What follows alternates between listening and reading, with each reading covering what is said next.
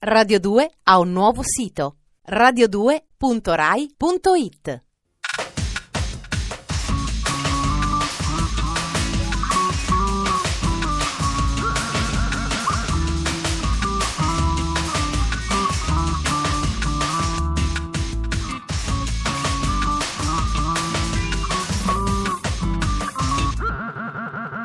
Dispenser. Fine settimana, momento in cui si realizza la sensazione impagabile dell'ozio, del non far nulla, o meglio si pregusta l'inattività, che è molto meglio di stare inattivi davvero che ci si annoia. Buonasera da Dispenser, il programma di Radio 2 che vi tiene aggiornati anche sulle cose più meravigliosamente inutili, ma lo fa con classe. Sommario. Capriati contro Capriati. La rivincita di una bambina prodigio tossica. Quando gli Zeppelin cigolavano. Piccoli difetti che fanno grandi le canzoni. L'eroina del futuro, a colpi di karate, fa innamorare il pubblico d'oltreoceano. Il mondo del tennis professionistico è una macchina che macina soldi a palate. Come tutti gli ingranaggi, ha dei denti robusti. Finirci dentro può essere molto pericoloso. Di solito la macchina ne esce bene e il giocatore si brucia. Il caso di Jennifer Capriati sotto la lente da entomologa di Giada, la nostra sociologa situazionista in versione influenzale.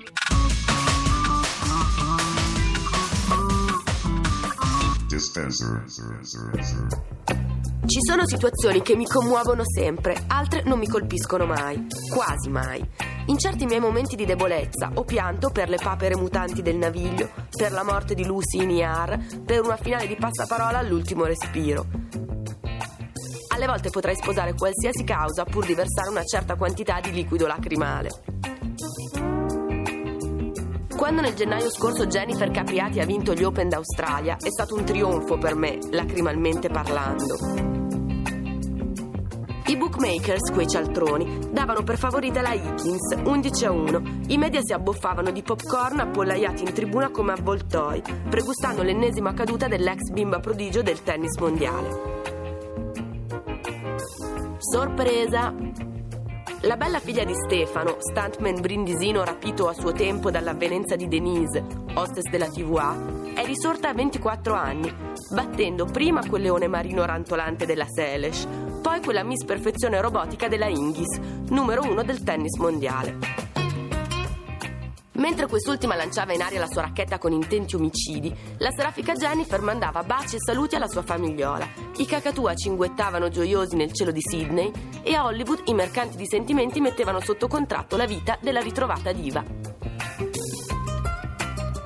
Jennifer gioca a tennis da quando riesce a tenere in mano la racchetta senza che il padre, suo allenatore, gliela leghi al braccio, quindi dall'età di due anni. Nel 1990 una legge creata appositamente le permette di diventare professionista a soli 13 anni, la prima al mondo. E due anni dopo vince l'oro olimpico a Barcellona. Quanta ubris ragazzina, ce n'è abbastanza da irritare gli dei, che si mettono subito all'opera per ribaltarle il destino, passandole un tiro di canna. Nel 1993, dunque, inizia a drogarsi, fatto inusuale per uno sportivo, e viene arrestata per possesso di marijuana. Arriva perfino a rubare un anello del valore commerciale di 15 dollari, proprio lei che nel borsellino aveva soldini bastanti per comprarsi il Klondike. Seguono anni di buio, infortuni, i genitori divorziano, il fidanzato lo abbandona e lei risponde retrocedendo al centunesimo posto delle classifiche mondiali. Oggi è tornata saldamente ad occupare la settima posizione e, senza troppe lacrime e proclami, ma con una buona dose di dignità, ha serenamente intascato il premio di 850.000 dollari.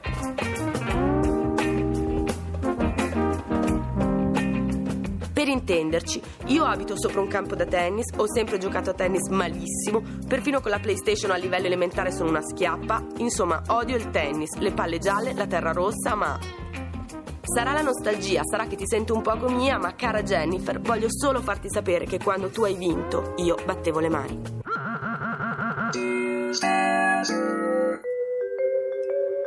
Quella che stiamo per sentire è una delle canzoni più famose della storia del rock. Molti di voi l'avranno sentita un milione di volte, quasi tutti almeno una volta nella loro vita.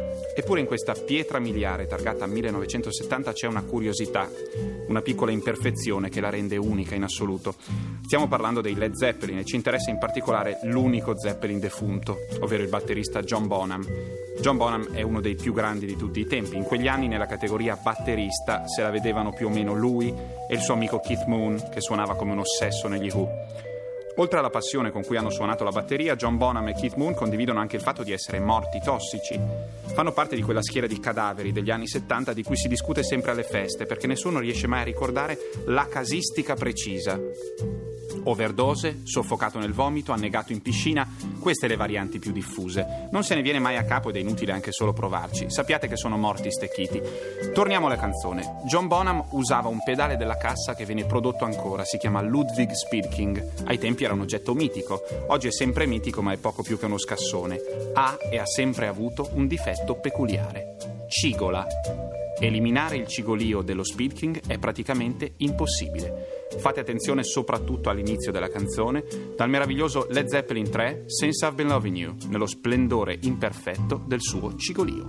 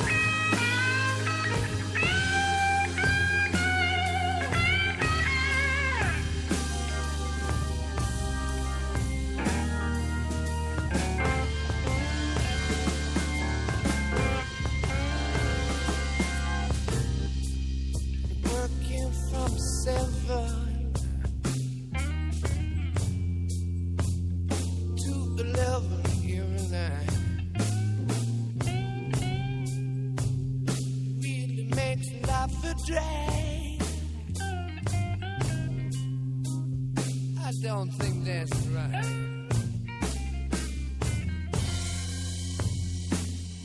I've really been the best, the best of food.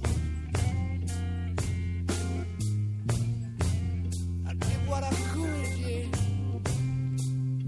Cause I love you, baby. How I love you, darling. How I love you, baby. My love you, girl. Little girl. Vi ricordate Twin Peaks? L'omicidio di Laura Palmer e la gente al bar che esponeva ipotesi cervellotiche sulla storia del nano che parlava al contrario? Il piccolo schermo nelle mani dei grandi registi come David Lynch può davvero regalare meraviglie. Se come me siete tra chi dei vari alien ha preferito l'episodio nelle mani di James Cameron a base di azione e ritmo puri, preparatevi a un telefilm che non dimenticherete.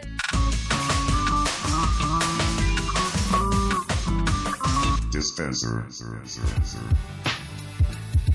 Forse, stanco delle atmosfere retro di Titanic, il regista James Cameron è ritornato al futuro, la dimensione temporale nella quale meglio esprime i suoi talenti, come ben si ricorderanno gli appassionati di Alien 3 e Terminator. Ma questa volta, invece di sbancare i botteghini del box office, dà l'assalto all'audience televisiva in veste di creatore e produttore di Dark Angel, serie della rete americana Fox. L'episodio pilota, andato in onda il 3 ottobre scorso, ha visto incollati al piccolo schermo più di 17 milioni di telespettatori e la faccina multietnica della giovane protagonista Jessica Alba ha ben presto imperversato sui media. Jessica, già vista dal pubblico italiano intenta a nuotare con i delfini nel telefilm Flipper, interpreta la parte di Max Guevara, una super tosta diciannovenne con il codice genetico alterato in laboratorio dai soliti scienziati pazzi. Siamo nel 2019. Dieci anni or sono, appena novenne, Max sfugge dai suoi aguzzini nel momento in cui un attentato nucleare azzera tutti i computer americani, mettendo in ginocchio gli Stati Uniti. Nella fuga perde però le tracce degli altri 12 bimbi, suoi compagni di sventura al laboratorio. Cresciuta da sola nelle strade di una Seattle post-atomica, scorazza per la città vestita di pelle nera a bordo di una motocicletta, sfruttando i suoi geni superiori per la lotta alla sopravvivenza.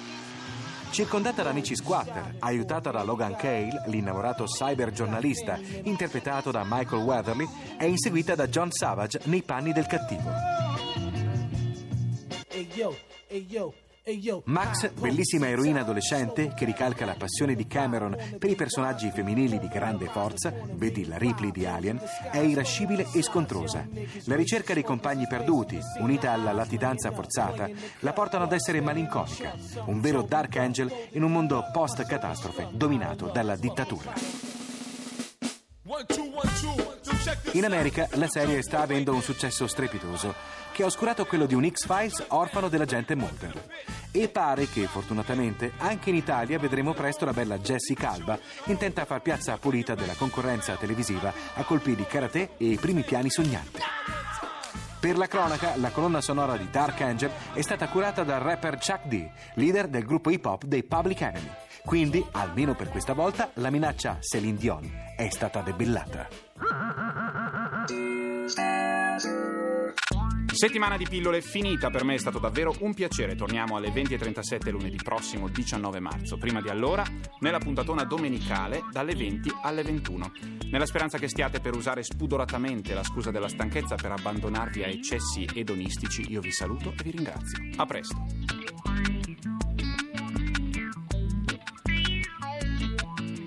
Dispenser è un programma di Giorgio Bozzo, condotto da Ferrato, scritto dalla Gigi, Matteo Bibianchi e Alberto Forni.